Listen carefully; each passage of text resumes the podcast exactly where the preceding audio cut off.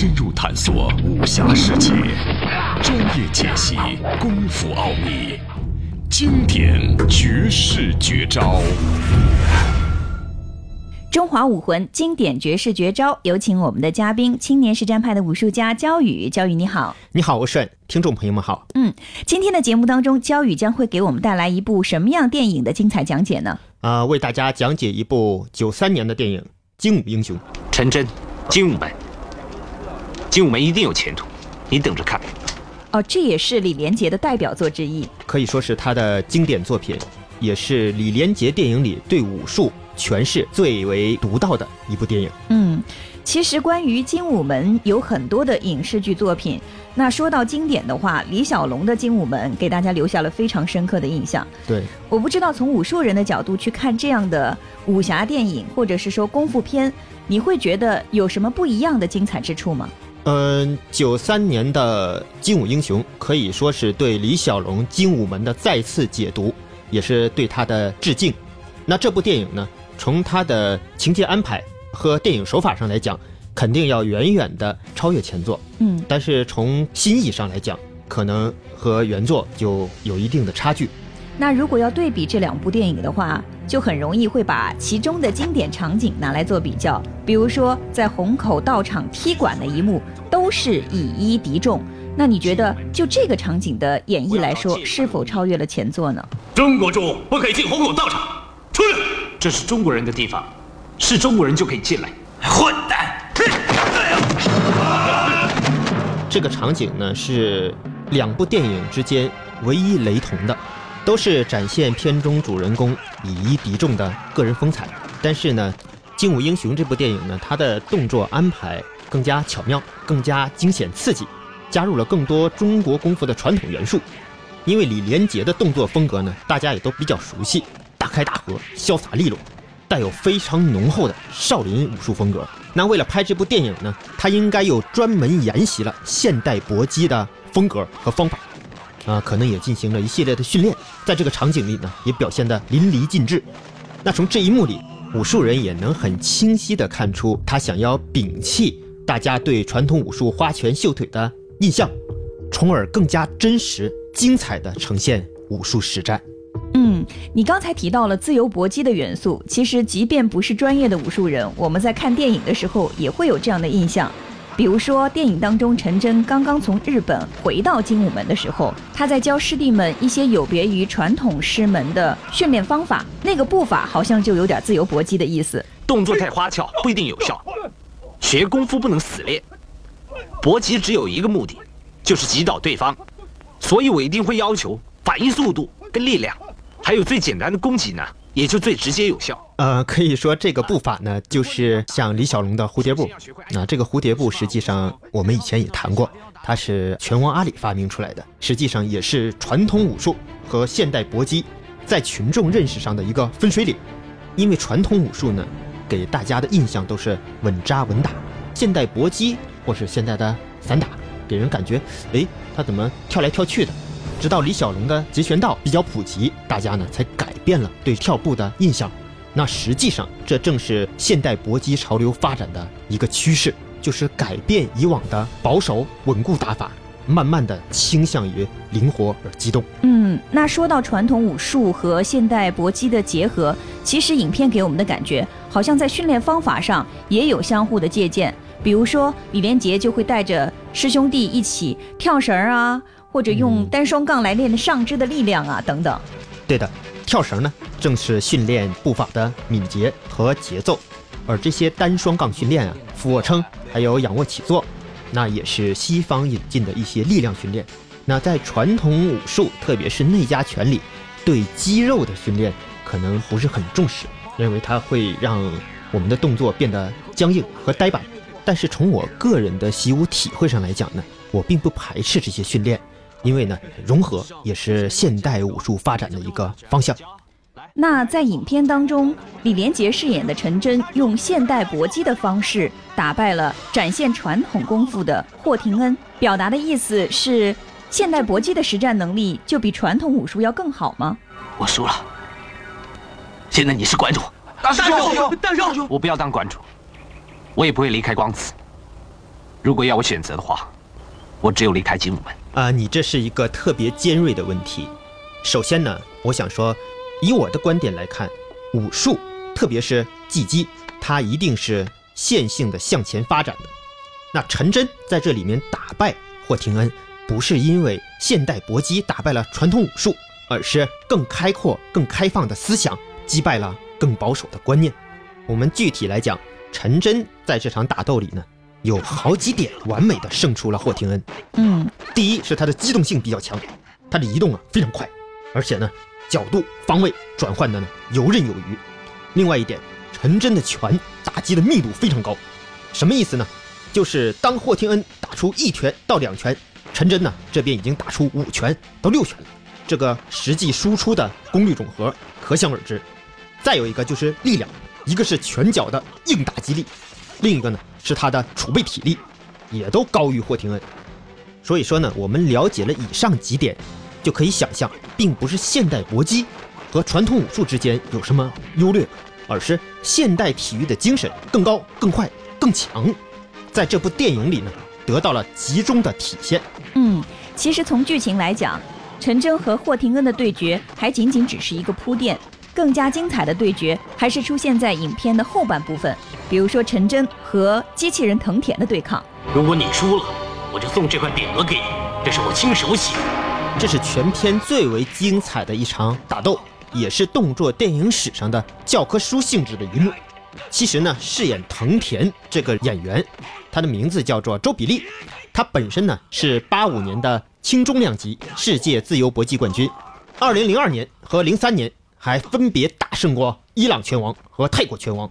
所以这个演员其实是有真功夫的。对的，这是有据可依的真功夫。那在影片里呢，他也是代表着刚猛之志、最具破坏性的一名选手。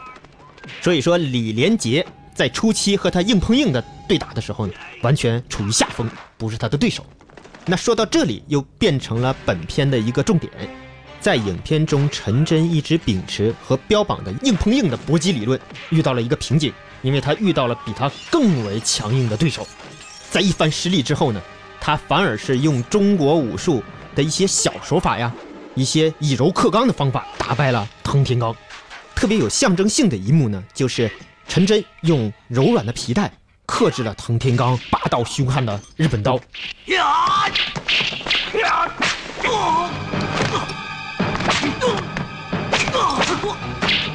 这好像就是我们以前曾经在节目当中讲到的中国武术的特点了，可以因时、因地、因气制宜来发挥自己的长处和优点。对，这也是一种思想上的灵活性，就是以柔克刚，上巧不上力。嗯，那其实说到周比利，好像最近在网络上也看到有一个很热的帖子，叫做《真功夫明星排行榜》，说机器人藤田的排名甚至是超越了李小龙，位于首位，更不用说李连杰了。那你觉得这个排行榜靠谱吗？啊，肯定不靠谱，因为还是我一直的观点，他们又没有真正的交战过，你怎么能知道谁的实力更强呢？但是这个帖子在网上被炒得这么热，可以说也是反映了功夫迷们对于武术、自由搏击实战能力的一种分析愿望。是的，这个出发点呢还是非常积极的。那在和藤田打斗之前，其实还有一个场景是陈真和日本的空手道高手之间的对决。在这里也想请教一下焦宇，其实现在在世界各地空手道都非常流行，我很想知道空手道从历史渊源上来说是起源于咱们中国的武术吗？它和中国的传统武术有着一定的关系。呃，有一种说法是呢，空手道来源于唐朝的一种技击方式，叫做唐手，在中国的南方沿海一带比较盛行，逐渐发展成为大家比较熟悉的鹤形拳。后来呢，经过海上的往来，逐渐传到了日本南部的小岛琉球，形成了空手道。当然了，这种功夫在日本发展到今天呢，已经形成了具有自己民族特色的技击方法，包括一系列的功法练习和套路演化。尤其值得推崇的呢，是它比较量化标准的教学模式，特别是在后来大山培达，也就是极真空手道之父再次改良下，于今天呢，在世界范围内十分普及，也可以说从某种角度上来讲，融入了现代搏击的世界潮流。那在影片当中，那位空手道高手那么轻易的就被陈真给打败了，是说中国传统功夫的实战能力要比空手道高很多吗？不能这么说，这和前面我们解释陈真与霍廷恩的打斗同样。虹口道场馆长的空手道和霍廷恩的传统武术，因为情节的需要呢，共同在片子里扮演了保守而又偏于形式主义的形象。他们同样被陈真所打败，也是表现电影呢对陈真新思想、新主张在技击层面上的一种肯定和褒奖。嗯，所以我们才会说这部电影在功夫电影史上有一定的地位，甚至具有里程碑式的意义。因为他对武术、对功夫的发展趋势有自己具体的理解和诠释。对的，好的，今天非常高兴焦宇跟我们一起来回顾《精武英雄》这部经典电影。其实，在影片当中还有很多值得大家探讨的话题，比如说片中的黑龙会，这是日本有名的武术组织。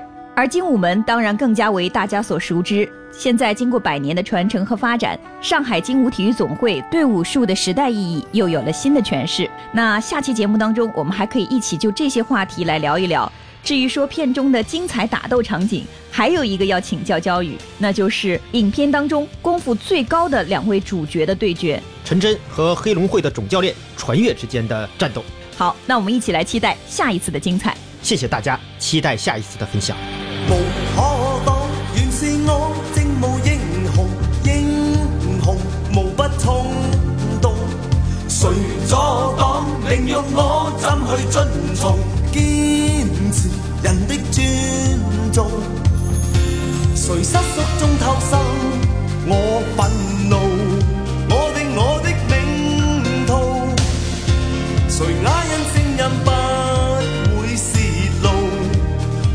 一生持着刀，无妥协，世局要当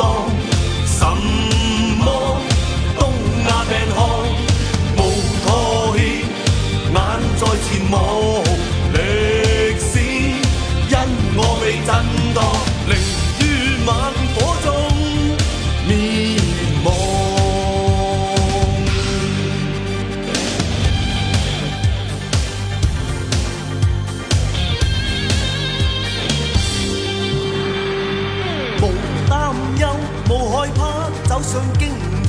英雄源于风暴，狂魔者来赴我，怎须奔逃？坚持人的骄傲。谁失足中偷生？我愤怒，我定我的命途。谁哑忍声音不会泄露？内心一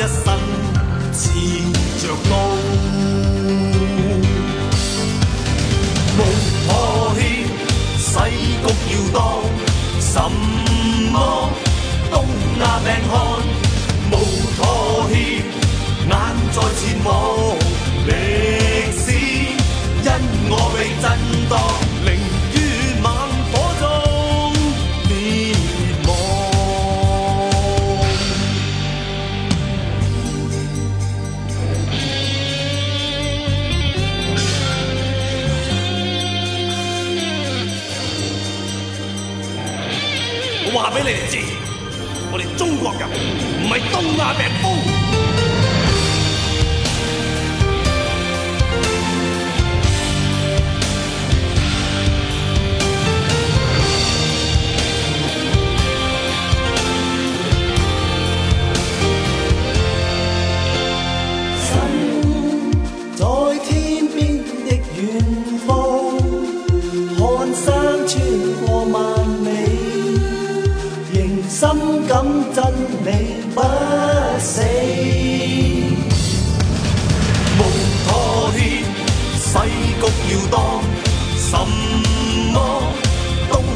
and home.